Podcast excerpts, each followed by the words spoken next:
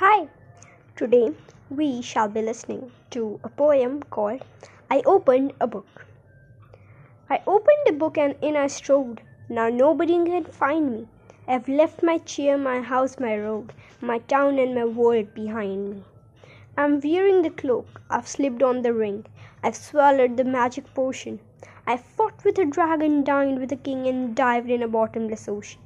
I opened a book and made some friends. I shared their tears and laughter, and followed their road with its bumps and bends to the happily ever after.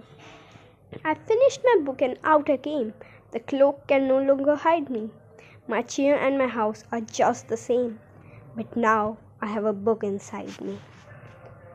Thank you.